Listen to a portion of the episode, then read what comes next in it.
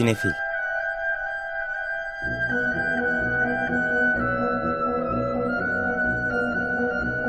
Hazırlayan ve sunanlar Melis Behlil ve Yeşim Burul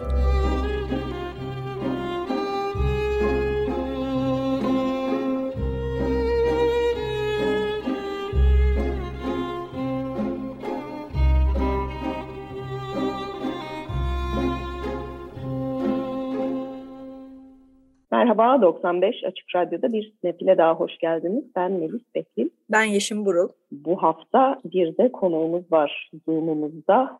Ee, Senem Tüzen bizlerle yönetmen, senarist, belgeselci. Ee, en son İstanbul Film Festivali'nde e, en iyi belgesel ödülünü alan Eat Your Catfish filmini konuşacağız kendisiyle. Hoş geldin Senem. Hoş bulduk. Merhabalar. Merhaba. Öncelikle e, filmi ve ödülleri tebrik ederek başlayalım e, diyelim. E, bir taraftan da e, dinleyicilerimize biz belgesellere hep ayrı bir yer vermeye çalışıyoruz. E, ama Eat Your Catfish hakikaten çok özel bir film. E, o yüzden uzun uzun konuşalım istedik sizinle. E, dünya premierini nerede yapmıştı? İTFA'da yaptı. İTFA'da Amsterdam, değil mi? İTFA'da Amsterdam'da.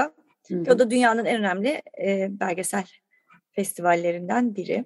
E, evet. evet.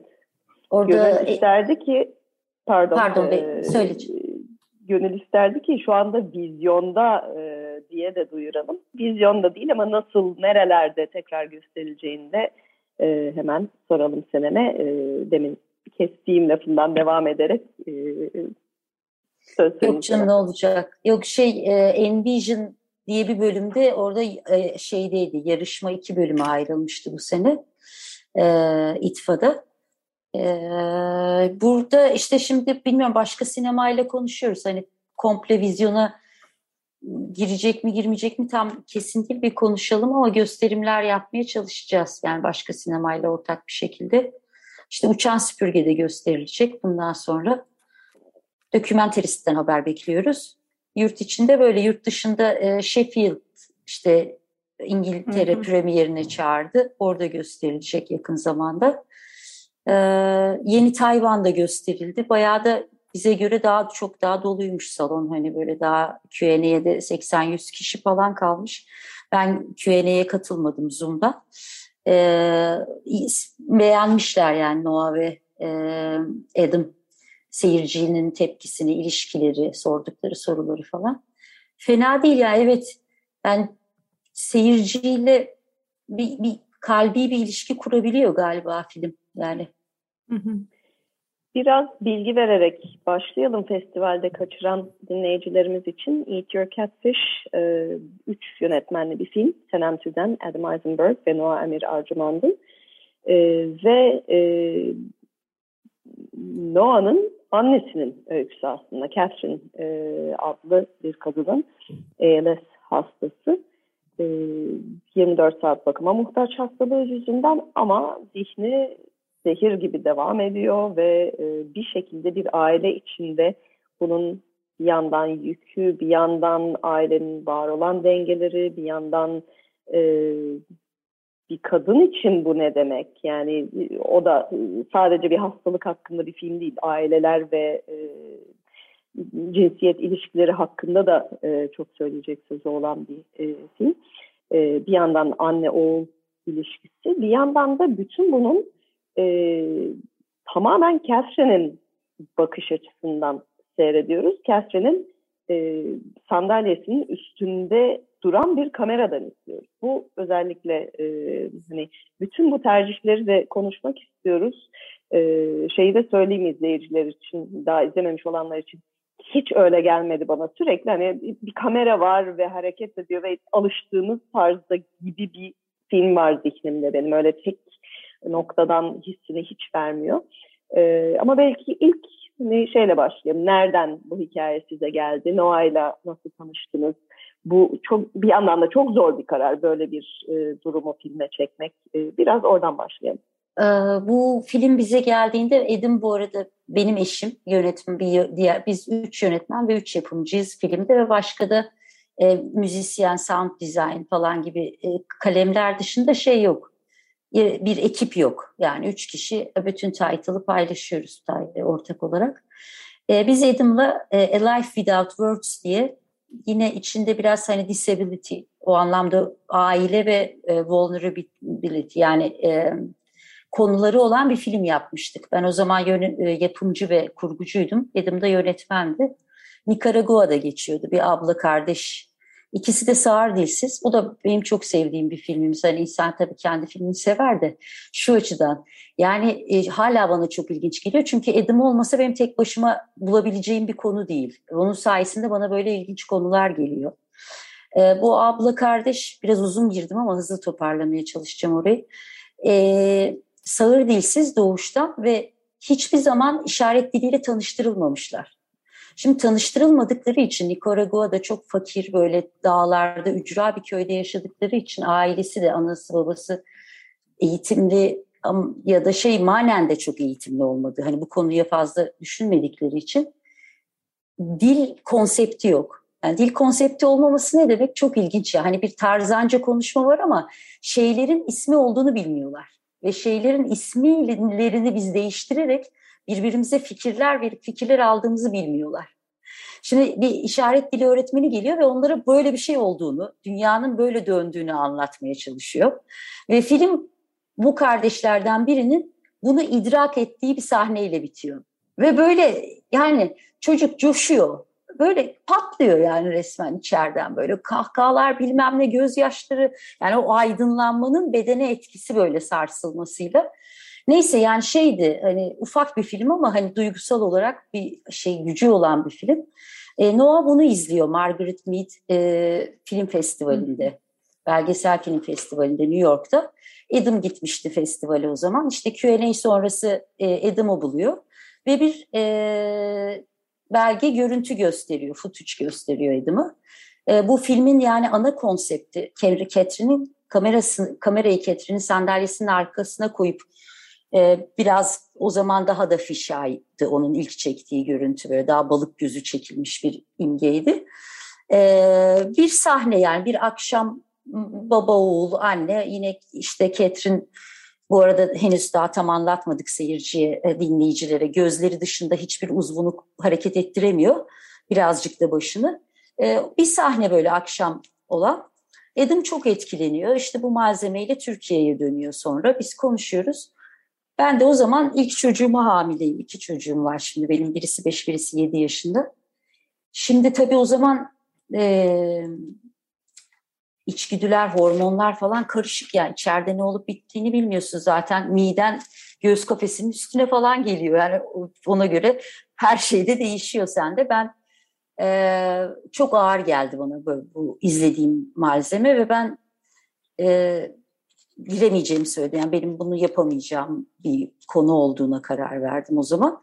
Ve bir işte bir çeşit consultant, hani danışman gibi işte kurguyu vesaireyi, filmin ilerleyişini e, kalmaya karar verdim. Zaten işte insan sevgilisiyle, eşiyle çalıştığı zaman aynı evde yaşadığı kişiyle o mutlaka o iş bir süre sonra birbirine şey yapıyor, dolanıyor yani hani tek, tekili olmuyor. Fakat işte bu film düşünün ana yurdunun çekimlerine başlamadan bize geldi. Ne demek oluyor? 2013 falan da konuşulmuş. 2015 gibi çekimler başladı. Geldik yani biz 2014-2015 gibi tam hatırlamıyorum da yani gerçekten tarihsel olarak ama 2021'de filmi bitirdik. Yani ben birinci çocuğu doğurdum, ikinci çocuğu doğurdum. Çocuklar gelip bana anne Ketrin ne yapıyor falan, bitmeyecek mi Ketrin falan diye gelip hesap soruyorlar, oturuyorlar kurguyu, beğeniyorlar, beğenmiyorlar. Hani öyle bir hale geldi ve sonunda işte o dediğim süreçten o 8 yılın sonunda kurgu en son bana kaldı gibi oldu. Yani öyle bir dönüşüm yaşandı bu evin içinde. Çünkü Edim ilk 3-4 sene çok yoğun çalıştı ve bir noktada tıkanmaya başladı filmle ilgili. Ee, ama film tam ortaya çıkmamıştı. Ama ana kabası yani özü ortadaydı ama film ortada değildi. Ondan sonraki o son 4 senede daha yine bizim hep paslaşmamız devam etti ama benim daha aktif bir şekilde ilerlettiğim hani kurguda bir süreç oldu. Ha bu arada Noah ile şöyle bir anlaşma yapmışlardı zaten ilk başlarken hani benim danışman olduğum dönemde. Hani Noah çekecek, e, Adam kurgulayacak ve bütün kreatif, yaratıcı e, sorumluluk Adam'da. Yani hani Noah e, bir influence, bir biz şimdi üç kişi çok İngilizce konuşarak çalıştığımız için kusura bakmayın benim aklıma bütün o sekiz yıllık çalışma vokabülörisinden yani kelime bilgisinden hep ilk onlar aklıma geliyor. Zihnimi bölemiyorum özür dilerim bazen.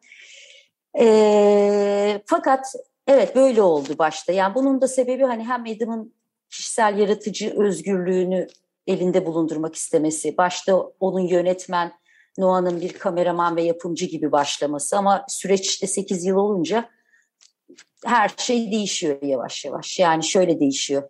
Title'lar üzerine yani tanımları üzerine e, çok düşünmeye başlıyorsun. Düşündükçe değişik yerlere gidiyorsun.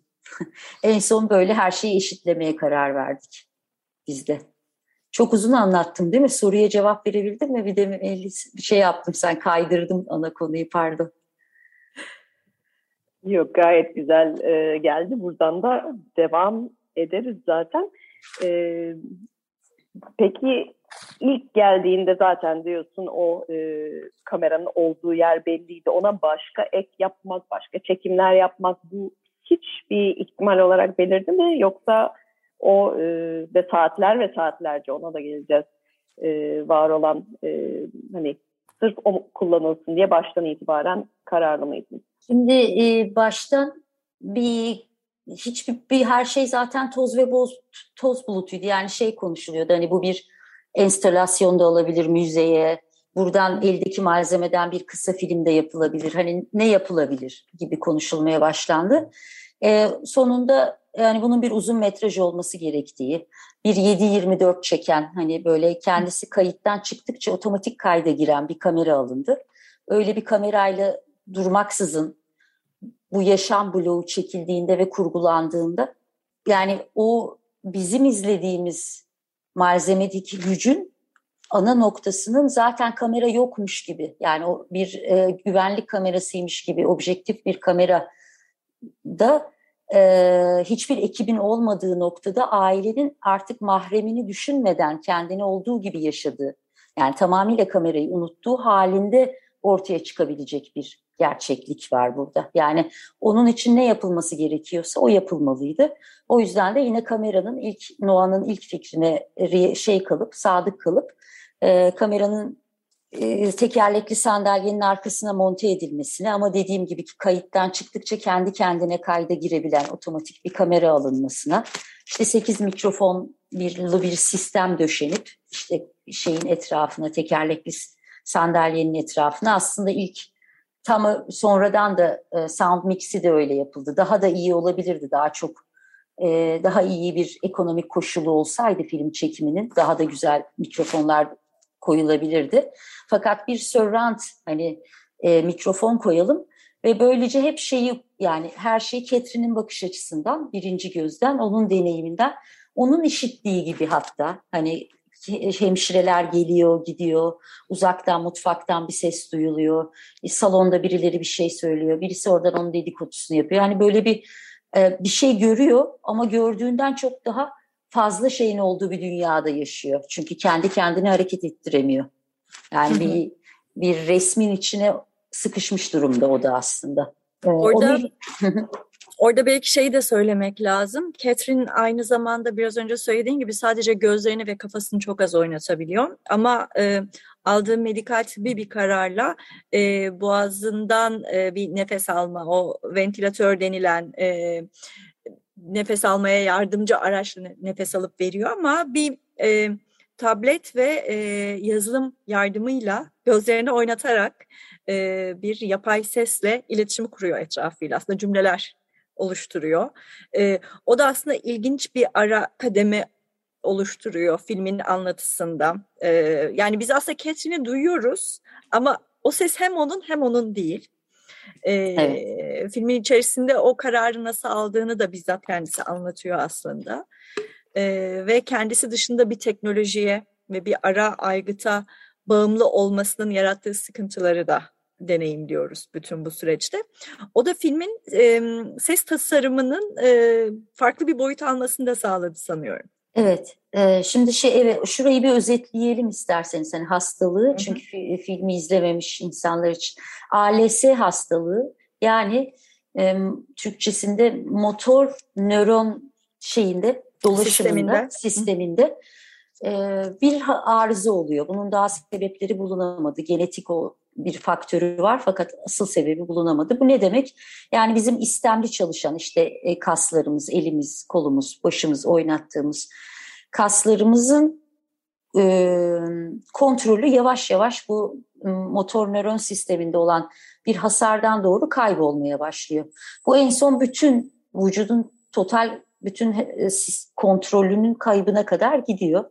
ALS hastalarının çoğu iletişim kurana kadar yani kurma sınırına kadar yaşamaya devam ediyor. Şanslı olanlar, belirli bir ekonomik gücü olanlar. Ketrin de bunlardan biri.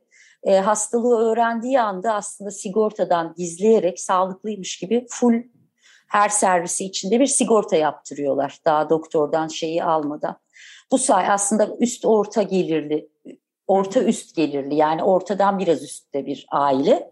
Baba 3 zaten filmde bir aslında bir aile üçgeni, yani aile ile ilgili bir film. Yani ALS hastalığı gibi kritik ya da çok terminal, ağır bir hastalığın yıkıma uğrat, uğrattığı bir aile portresini izliyoruz aslında biz filmde hastalıktan çok. Baba, oğul, anne üçgeninde yetişkin bir oğul işte babası gibi o da akademisyen olmak istiyor. Güçlü bir işte akademik kariyerden gidip bir yazar olmak istiyor. O da sosyoloji okuyor o anda. Babası zaten İran'dan zamanında göçmüş ünlü bir sosyolog. Catherine de oldukça şey yani bu çok entelektüel bir aile zaten gelişinde. Ee, fakat işte bu hastalığı öğrendiği zaman işte sigorta yapıyorlar. Ne oluyor? Sürekli bir günde iki kere hemşire geliyor eve ve dönüyor. 12'şer saatte bir hemşireler geliyor. Ve Catherine e, senin dediğin gibi e, trakeostomi denilen bir ameliyat oluyor. Bu ameliyatla birlikte aslında nefes alan, alma kaslarını da kontrolü edemeyecek hale geldiği anda, gelmeden hemen önce e, göğsüne bir delik açılıyor ve oradaki borudan otomatik nefes alma sistemine bağlanıyor. Ve text to speech yani e, gözleriyle kontrol, gözleriyle e, tekstler yani yazılar oluşturuyor. O yazılarda sese dönüştürülüyor ve bu sayede instant yani anda sürekli olarak insanlarla iletişim kurabiliyor. Ama tabii gerçekten duygu ve düşüncelerini bir şey ifade etmesi diyelim ki benim bütün bu söylediğim 30 saniyede ise onun için yarım gün alır bu kadar cümle. E, o daha çok hemşirelerle konuşurken ilk başta beni sağa çevir, sola çevir e, vesaire vesaire gibi vücudunu oynatamadığı için Ketrin çok acı çekiyor. Çünkü ne oluyor? Biz mesela şöyle bir pozisyonda kalsak, kötü bir pozisyonda kendimizden sağdan sola çevirip o hali düzeltip iyi bir normal bir hale geliyoruz. Ketrin bunu yapamıyor. Bunu yapamadığı için de sürekli olarak repositioning yani sürekli onu yeniden pozisyonunu bulmak lazım bedeninde. E, bu da büyük bir iş yükü hakikaten. Yani birini sürekli olarak sağdan çevir, sola çevir. Bir de o ne kadar yazsa da çoğu zaman anlaşılmıyor ağrı nerede, nereden geliyor falan.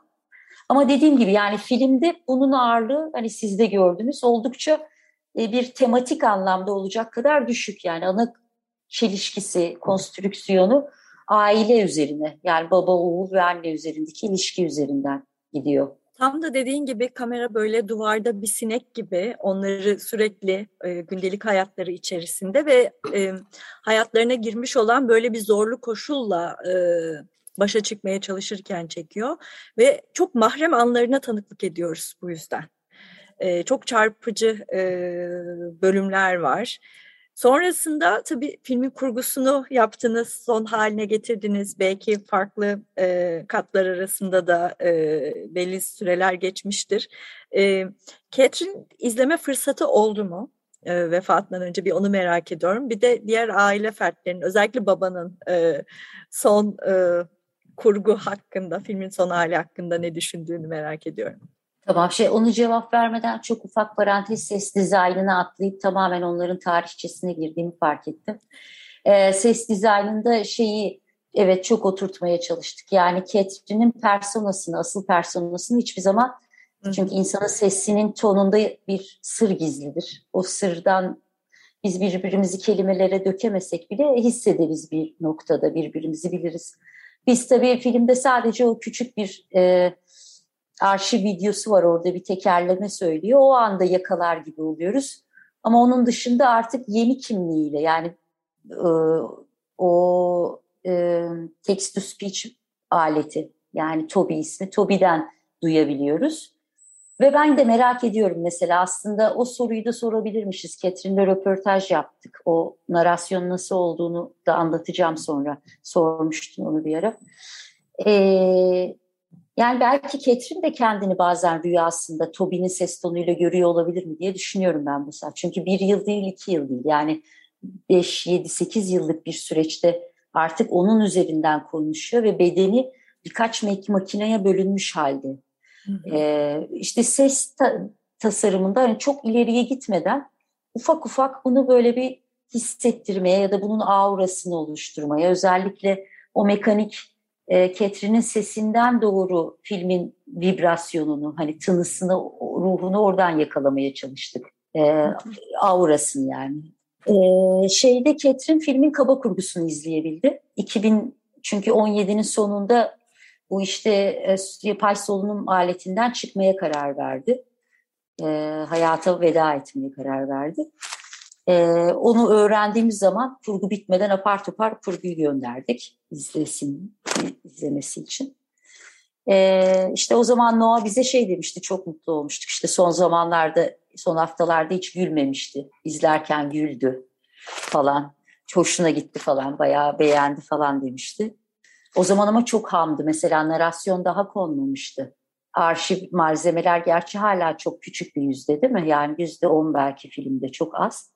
Ama o kadar bile yoktu. Yani çok değişti o zamandan bugüne ama asıl büyük sahneler hani e, o işte 20 dakikalık bizim epic fight diyorduk onu şeyde çalışma ismi o.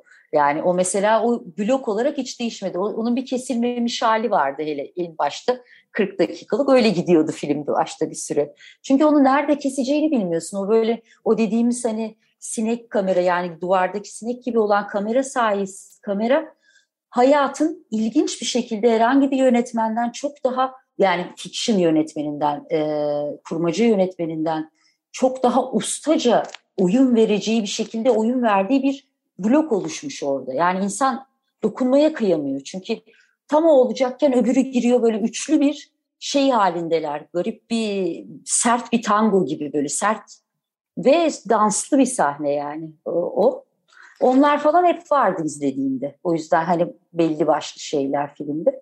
Ee, o sahneyle ilgili şeyi söyleyeceğim parantez içinde. Bence her ailede o sahneler vardır diye düşünüyorum. Farklı şeylerde ama yani herkesin çok başka biçimde de özdeşleşebileceği bir sahne sanki o.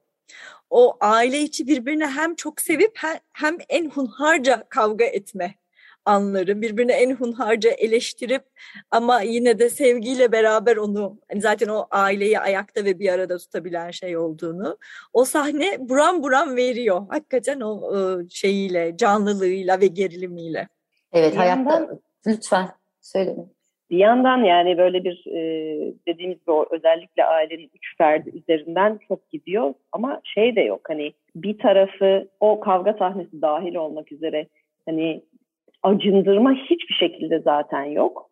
Ee, bazen birine öfkeleniyoruz sonra öbürü bir şey ağzını açıyor. E ama bu da saçmalık diyoruz ve o dengeler çok iyi geldi bana. Yani böyle suç sürekli birine bindirilmiyor. Tamam babaya bazen çok sinirleniyoruz ama e bazen öbür tarafta falan diye e, o çok çok zor bir denge e, filmde beni en çok etkileyen şeylerden biri o oldu onu söylemeden geçmeyeyim en çok çalıştığınız şeylerden biri hakikaten oydu. Çünkü ilk bakışta işte benim de mesela ilk başta ben bu filmi kurgulayamam dediğim anda şöyle bir şey oluyor. Yani durumun sertliğine bakıyorsun. Hemen Catherine'le kurban ilişkisi kuruyor. Kurban üzerinden bir empati yani kuruyorsun. Onu bir kurbanlaştırıyorsun.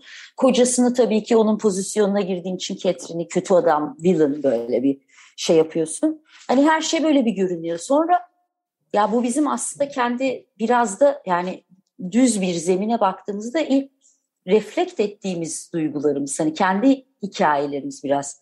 Ee, aslında burada ne oluyor deyip tekrar bir araştırmaya gidip e, o yüzeyin altında yani Ketrin kurban olduğu kadar yeri geldiğinde yani bu işte elindeki alet Toby ise e, text to speech cihazıysa onunla sürekli işte kocası sayıda tekrar tekrar aşağılayıp yerin dibine sokup adamın o gününü zehir edecek gibi onu bir silaha dönüştürme kapasitesine de sahip bir kadın aynı zamanda.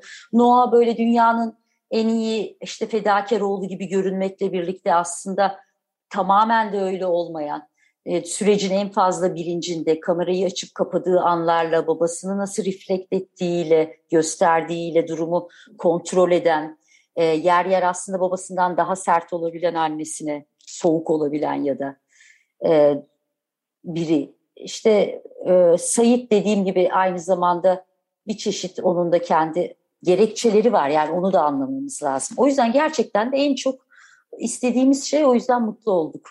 Ee, o denge yani tam ha birine girdik derken öbürünün girmesi o böyle şey kaygan bir şekilde iletişim karakterler arasında seyircinin empati geçişi üç karakter arasında. Ona çok çalıştık. Ee, ikin, birincisi en baştan beri Noah ile birlikte de kurduğumuz yani bu klasik şeye benzemesin. Bir kurban olan vah yazık ya dediğimiz filmlerden biri olmasın. İki e, kahramanlık filmlerinden biri olmasın. Yani şu olmasın. ALS düşman, aile birlikte sevgi dolu hiçbir problemleri yok. Birlikte düşmana karşı savaşıyorlar ve her şeye rağmen atıyorum bir e, dernek kuruyorlar. Gelecek ALS hastaları için bilmem ne yapıyorlar. Bir de achievement'la biten böyle klasik bir Amerikan belgesel şeyi var ya bir formatı hep aynıdır o format yani şeylerle ilgili. Bir de onlara kesinlikle benzemesin. Çünkü Noah'nın zaten ilk yola çıkışta şöyle bir durumu var bize de doğru gelen.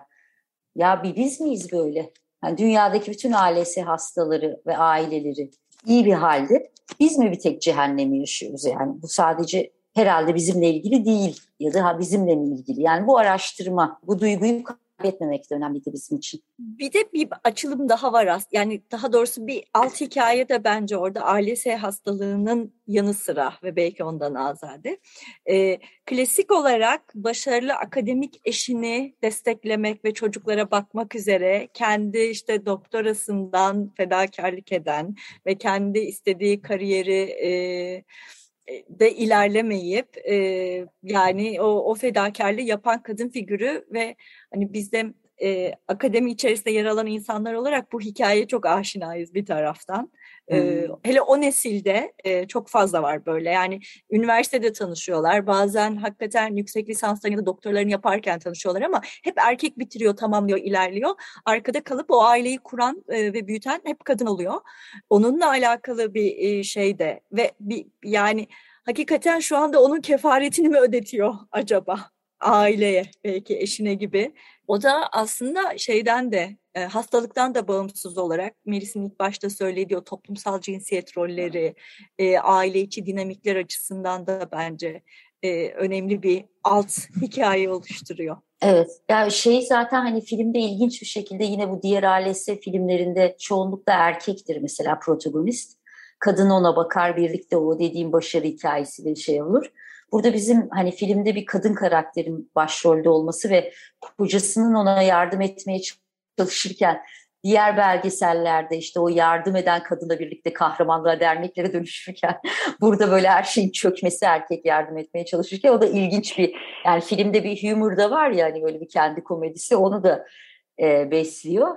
Ve işte onu beslemesi için de e, aynı zamanda hani az önce konuştuğumuz karakterleri adaletli yaklaşım içinde bu bastırılmış öfkelere girmeye gayret ettik. Yani işte bu yıllar boyu sürüyor kurgu ama o sürmesinin avantajları onlar. Buluntu malzeme gibi hani çekilmiş sonradan senin ayıkladığın bir malzemeden çalıştığın zaman. Yani evet aynen söylediğin gibi yani çok analiz ettiğin gibi bastırılmış öfkeleri, yarıda bırakılmış kariyeri, oturmuş mesela kocasının şeylerin article'larını yani şey makalelerini düzeltmeni olmuş kendi e, Amerikan yerlileri üzerine ve onların edebiyattaki özür dilerim işte hep İngilizcesi geliyor İngilizcesini bildiğim için e, representation yani onların e, temsilleri temsili üzerine. yani e, e, Native American Representation İngilizcesini söyleyeyim birlikte temsil şey, temsil, yapalım. E, Representation of Native Americans in American Literature üzerine PhD yapıyor. Catherine. Amerikan edebiyatında e, Amerikan yerlilerin temsili. Evet. Hani politik olarak da gayet hani şey bir mesele. E, edebi anlamda da ilginç. Hani neler yapıldı onu o şekilde incelemesi. Onu yarıda bırakıyor. E, Noah doğduk, doğmuş küçük. Taşınıyorlar bir yerden bir yere. Filmde de anlatıyor. Kullandığımız bölümü var. E, orada bir süre sonra yarıda bırakıyor ve kocasının makalelerini düzeltmeye başlıyor. Çoğumuzun başına geliyor. Aslına bakarsanız manidar değil mi? Şimdi ben de e, iki çocuk yapıyorum. Bir şekilde kendimi çok da gönüllü, ben hiç gönüllü bir göçmen değilim bu arada. Yani tamamen bir hayat beni buraya getirdi. Tesadüfen bilmediğim daha dilini de sonradan öğrendiğim bir ülkede kocamın belgesel projesinin içinde buluyorum. Aslına bakarsam ben de onu kurgulamaya başlıyorum bir süre sonra. Şimdi fark ettim burada bir paralel hikaye var. İlginç bir şekilde. Yani evet, çok kadının de, başına geliyor. Tabii. Bir de yani bunların ötesinde e, birkaç sene önce bir ödül konuşmasında öyle bir laf edilmişti. Biraz daha seyretsek hayatın anlamını çözecektik diye. Hayatın anlamını çözmesek bile hayatın anlamını bence birebir sorgulatan bir şey. Yani ne için yaşamaya değer? Ne için hayatta kalmaya değer? Ne için biraz daha, birkaç sene daha? Ee, ve bunu hani tepemize e, böyle parmak sallayarak değil, e, o sandalyeye bizi de oturtarak bir yerde yapıyor. Onun için de ayrıca e, yani bu bizim de tartışırken konuştuğumuz şeylerden biriydi. Jüri konuşmaları dışarı aktarılmaz genelde ama galiba biz bunu zaten gerekçelerin arasına da yazmıştık o yüzden. Yok çok mutlu oldum. Yani gerçekten en çok hani şimdi bir her filmin ya ben bir de belgesel hani kurmaca ayrımını o kadar kendi içinde yapmıyorum. Hani dışarıdan kabul ediyorum hayat öyle olduğu için. Ee, işte ne bileyim kategoriler olduğu için ekonomik sistemler ama üretim sırasında benim için öyle bir şey yok. Yani kurmaca belgesel ayrımı gibi. Sadece film yapmak var ve her filmin yani her eserin doğrusu daha doğrusu sanatsal ifadenin katmanları var. Yani en yüzeydeki katmandan başlıyor. Mesela ALS hastalığı. Sonra aile. Ondan sonra birey. Hani ondan sonra insan. En son yani gitsin ki en dibinde böyle e, tohumda, atomunda insan ne için neyle yaşar? Yani o onu duygusal zeka ile sorabilmek. Hani entelektüel zeka, zekadan daha derinde bir yerde. Hani duygusal zeka da doğru kavram olmadı da biz ona ne diyoruz? Evet öyle diyelim şimdilik tam kelimeyi bulamadım. E, hissi kabilel vuku yani seviyesinde, düzeyinde de sorabilmek.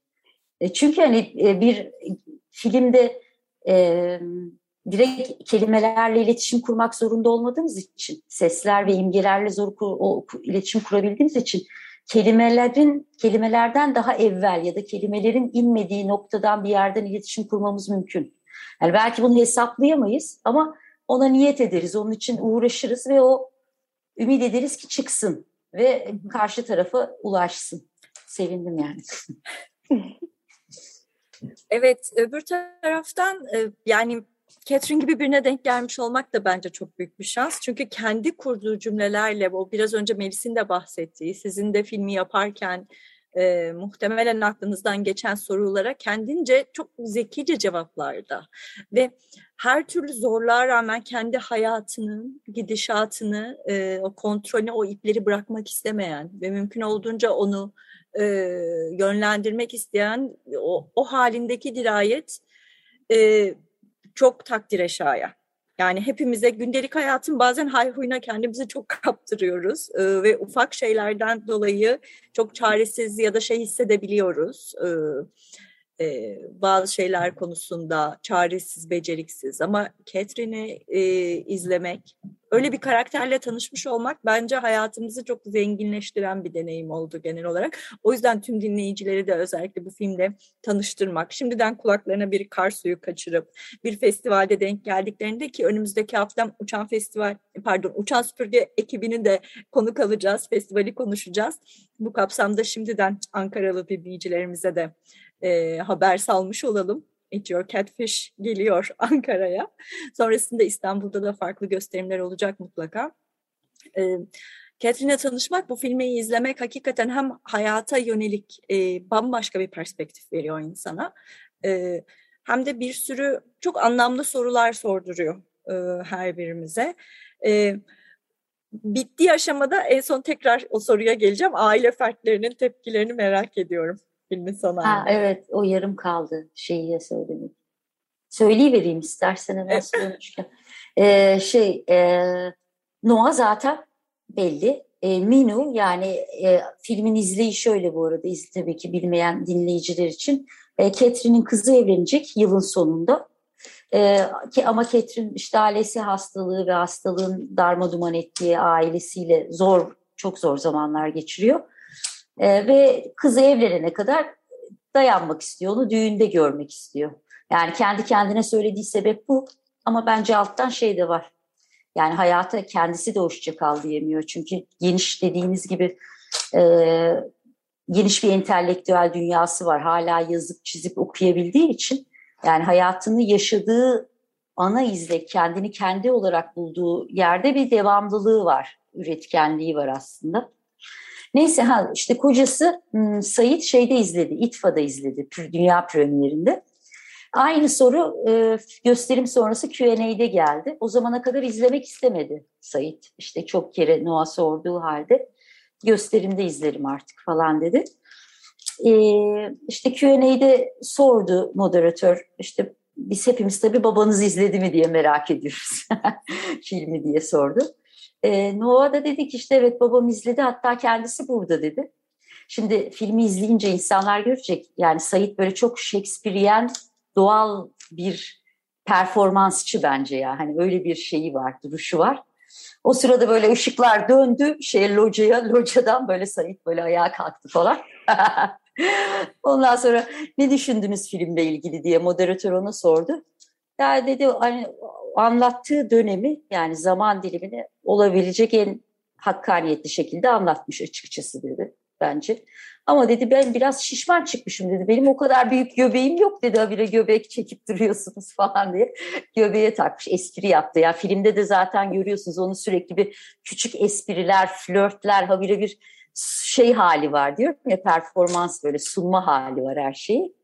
Orada da onu yaptı. Yani Sayit gerçekten sonra da biz yemeğe çıktık. Yani tekrar tekrar acaba kibarlık mı yaptı? İçinde neler hissetti? Ben durup durup araştırmaya çalışıyorum merak ettiğim için.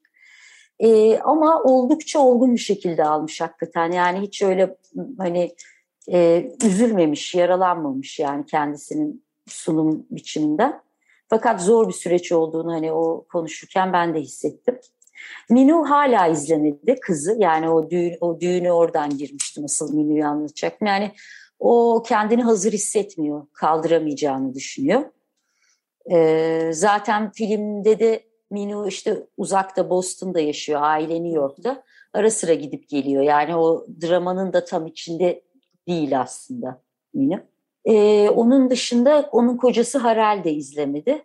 Hemşireler de henüz gösterim olmadığı için zaten bu arada izin veren hemşireleri kullandık. Yani bizim izin vermediği için kullanamadığımız çekimini e, sahneler var hemşireler. Tabii yani filmin bir alt e, hikaye e, izleklerinden biri de Amerika'daki sağlık sistemi ve o Medicaid ve o eve gelen yardımcılar ve bütün onların aranjmanı ve o aslında özel sağlık sigortası olmasa bütün bu sağlık hizmetlerini alamayacak olması e, ben de şahsen hemen şeyi düşündürdü. Yani Türkiye'de bu bu hizmeti bu şekilde bir sigorta üzerinden almak söz konusu değil hala günümüzde. E, bütün bunlar da Amerika'da da aslında hiç adilane olmayan bir sistem var. Hani sağlık hizmetinin tamamen özelleştirilmesi ve benzeri. Türkiye'de de ona çok benzer bir yerde olmamız. Bütün bunları da düşündürtüyor film. Ama Melis'in başta söylediği gibi hani ben Said'in tepkisini özellikle merak ettim babanın. Çünkü bence siz filmde ona da çok hakkaniyetli yaklaştığınızı düşünüyorum anlatırken. Çünkü hayatın Said için de ne kadar zor olabileceğini çok güzel gösteriyorsunuz. Ee, yani 24 saat o hayatın içinde olmak ve insanın e, aşık olduğu kadının, çocuklarının annesinin böyle ölümcül bir hastalıkla mücadelesine ve gün be gün erimesine tanıklık etmek de e, yani bir hayatta insanın başına gelebilecek en kötü şeylerden biri bir taraftan. Hani psikolojik olarak onunla başa çıkmak da e, hiç kolay bir şey değil. O şeyi çok sevdim. Yani kamera sabit ama perspektifler değişiyor mütemadiyen. Yani Noah, Said, Catherine e, ve diğer aile fertleri arasında o denge açısından da hakikaten e, böyle bir altın terazi vardı filmde diye düşünüyorum. Sağ olun. Tabii 930 saatlik bir malzemeden 71 dakika yapıyoruz. Şimdi onun avantajları olmuş oluyor. Yani hani senin yaşadığın tabii ki zorluk hani kurgu sırasında zorluk da değil tabii 8 yıla öyle bir sürecin hani o başka bir şeydi. Ama objektif olarak sonuca baktığında yani 930 saatlik malzemen olduğunda doğal olarak e, o teraziyi yapabilecek yani o çeşitliliği bulabilirsin yeterince onu istersen. Ya zaten bu mesela çok ilginç bir proje. Hakikaten benim için çok ilginç bir deneyim oldu. Yani buraya 10 tane yönetmen getirsem farklı, 1000 tane yönetmen getirsem 1000 tane film çıkar. Ve bu hani bir buçuk yıllık 7-24 çekilmiş sonsuz büyük bir malzeme olduğu için şöyle bir şeye getiriyor seni. Ya. O yüzden de kurgu o kadar sürüyor. Yani sende biraz mükemmelliyetçilik de varsa, iyi bir şey yapmaya çalışıyorsan seyirciye saygında. Uf, malzeme diyor ki mükemmel yaratabilirsin istersen. Bende her şey var diyor. Şimdi sen sürekli kendine tosluyorsun. Bakıyorsun olmadı hala ya nasıl olabilir? Bir daha dalıyorsun. Bir daha olmadı. Bir daha yani her daldığında malzemeye aslında o Adam'ın kurguladığı ilk dört senede kullanılacak malzemeler kullanılmamış, gerekirse kullanılacak yedek malzemeler, yedeğin yedeği hepsi sınıflandırılmış. Ona rağmen o son dört senede belki kaç kere bilmiyorum tekrar o 930 saate dalıp o terazi için işte o dramatik yapının doğru kurulması, o karakterlerin ve duyguların doğru dengede geçebilmesi için yeniden girip yeniden baktığında yeniden bir şey bulup çıkıyorsun. Yani hem estetik olarak da söylüyorum, yani estetik olarak da tek bir kamera olmasına rağmen yine de başka bir yönetmen başka estetik tercihler yapardı. Ona bile şans var yani çünkü pozlamalar farklı. Yani herkes kendi ışık e, duygusuna, hissiyatına göre başka bir estetik anlayışında plan seçebilirdi. Kendi zaman duygusuna göre farklı iç zamanlı olan planlar seçebilirdi. Yani çok ilginç bir şey ama hakikaten çok çok farklı. Sadece e, dramaturjik anlamda değil, estetik anlamda da farklı filmler çıkardı. Öyle bir bir proje yönlendirilmiş olsaydı bu iş. Evet, çok tebrikler tekrar e, hem filmin kendisi için hem ödüller için yolu da açık olsun. Umarız hem festivallerde hem ardından başka şekillerde de izleyicisiyle bol bol buluşmaya devam eder. E, bir yandan bütün bu şeyleri söylüyoruz. Yani izlemesi zor gibi geliyor böyle bir hastalık vesaire ama dediğim gibi bir yandan da e, bir mizah duygusu da var ve çok da keyifle izleniyor. Onu da hemen e, belirtelim e, yolu açık olsun Eat Your Catfish'in. Adı niye öyle de, diyenlere de filmi izleyin açıklamıyor. Çok teşekkür ederim sağ olun. Biz çok teşekkür ederiz. Bir sonraki projeyle inşallah görüşmek üzere diyorum şimdilik. Tekrar merhaba. Senem Tüzen'le olan sohbetimizden sonra arada bir müzik arası verdik ve François Hardy'den Mon Ami La Rose'u dinledik. Bu hafta vizyona giren e, Gaspar Noé'nin son filmi Vortex'in fragmanında da bu şarkıyı duymuş olabilirsiniz. Bu hafta programımızın büyük bir bölümünü e, Eat Your Catfish'i konuşmaya ayırdık ama bahsetmek istediğimiz bu hafta vizyona giren birkaç film de var. Evet aslında bol film var ama işte çok da heyecanlandırmadı bizi çeşitli e, e, cin filmleri genelde olduğu gibi ama Yeşim'in de dediği gibi Vortex bu seneki uluslararası İstanbul Film Festivali'nin uluslararası bölümünün de galibi ve Cannes'dan beri galiba her festivalde de bir gösterildi. Cannes, Locarno, Carlo Bari, San Sebastian, New York, Busan diye gezdi. Ee, bizde de e, Altın Lale'yi de Tipres gözünün aldı geçtiğimiz ay. Gaspar Noé'nin yeni filmi. Başrollerde de Dario Argento, François Lebrun ve Alex Lutz var ki Dario Argento'nun adını görmek bile kendi başına zaten merak kaynağı oluyor bu film için. Evet Dario Argento korku ve gerilim türünün usta yönetmenlerinden e, İtalyan yönetmen. Burada başrolde karşımızda ama Dario Argento ve François Lebrun Melis'in de dediği gibi e, başrolde olarak bir çifti canlandırıyorlar. Yaşlı bir çift. E, artık hayatlarının son günündeler ama günlerindeler ama François Lebrun'un canlandırdığı e, karakter e, bir demans hastası. Dolayısıyla yaşlılık, bunama, hayat, ölüm üzerine pek çok konuyu ele aldığı bir film Vortex. farklı bir teknik kullanıyor. Ekranı bölüyor e, Gaspar Noé e, bu filminde. E, daha önce Mike Figgis'in de yaptığı bir şey aslında bu çeşitli filmlerinde özellikle Time Code'u e, anmak istiyorum buradan. E, Noah ise birazcık bunu bu üç karakterin e, Alex da oğullarını canlandırıyor bu çiftin. E, her birinin aslında dünyaya kendilerine ait ayrı bir perspektiften, ayrı bir koridordan baktıklarına işaret etmek için bu tekniği seçtiğini e, söylüyor. Gaspar Noé'den hiç alışmadığımız şekilde e, humanist tarafı yoğun. E, ilk e, gösterimlerden sonra Noé'nin e, Amor'u diyenler oldu. E, Haneke'nin e, filmine gönderme yaparak yaşlanma, hayat, sevgi, e, fedakarlık e, ve daha onunla beraber gelen bütün o hisler üzerine bir film. Evet, Gaspar Noé diye adını duyduğumuzda ilk aklımıza gelen daha işte yüksek sesli müzikler, şiddet vesairenin olmadığı bir film.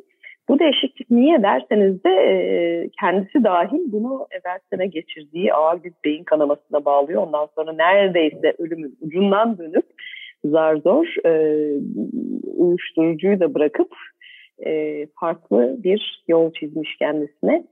Ee, dediğimiz gibi Vortex'te pek çok festivalde gösterildi. Genel olarak da ilgiyle karşılandı. Ee, bakalım bundan sonraki filmlerinde nasıl devam edecek diye de merak ediyoruz. Evet bu haftanın bahsetmek istediğimiz diğer filmi de Firestarter. Tepki adıyla bizde gösterime giriyor. Ee, bu da 1984 yapımı e, aynı adlı filmin tekrar e, çekimi diyebiliriz ve Stephen King'in meşhur romanından uyarlanmış. Başrollerinde Zac Efron, Ryan Kira Armstrong, Sidney Lemon ve Kurtwood Smith yer alıyorlar. Evet, e, iddialı bir kadro. Genelde çok da tanınmış isimler olmaz korku filmlerinde. Bu e, Zac Efron başta olmak üzere e, pek öyle değil. 84 versiyonunun başrolünde de küçük kız rolünde çok tanınmış bir isim vardı ki o zaman bile tanınmıştı kendisi. Drew Barrymore oynamıştı o versiyonda. Ee, İngilizce adından anlaşılır şekilde alevleri yaratabilen, ateşler başlatabilen e, küçük bir kızın hikayesi. Bir yandan kontrol edemiyor henüz bunu. Bir yandan onu kontrol etmek isteyen tabii ki pek çok e, başka kişi ve birim mevcut ve ailede bir yandan kızlarını korumaya çalışıyorlar. Ee, Stephen King sevenler e, bakalım bu Thomas adaptasyonunu nasıl bulacaklar? Ee, aradan geçen bunca sene sonra neler değişmiş, nasıl yapılmış bu seferki uyarlama diye izlenebilir. Bu arada bu filmin müziklerini de e, bir diğer ünlü yönetmen John Carpenter, e, Cody Carpenter ve Daniel Davies ile birlikte e, bestelemiş. Ki John Carpenter da 1984'teki e, çekilecek filmi e, yönetmek için aday olan yönetmenlerden biriymiş ama bir önceki Stephen King uyarlaması The Thing e, e, gişede istediği başarıyı elde edemediği için e, bu filmi ona vermemişler ama onun yerine kendisi Stephen King'in bir başka eserinden Christine'i yönetmişti. Onu da hatırlatalım. Evet programımızın sonuna geldik. Dediğimiz gibi bu hafta uzun uzun başını kaçırdıysanız e, Eat Your Catfish konuştuk. İstanbul Film Festivali'nde en iyi belgesel ödülünü alan e, bu yayınımız podcast olarak da online olacak. E, kaçıranlar için e, bir şekilde Eat Your Catfish'i görmelerini e, tabii podcast'te dinlemelerini tavsiye ediyoruz. Herkese iyi seyirler. İyi hafta sonları.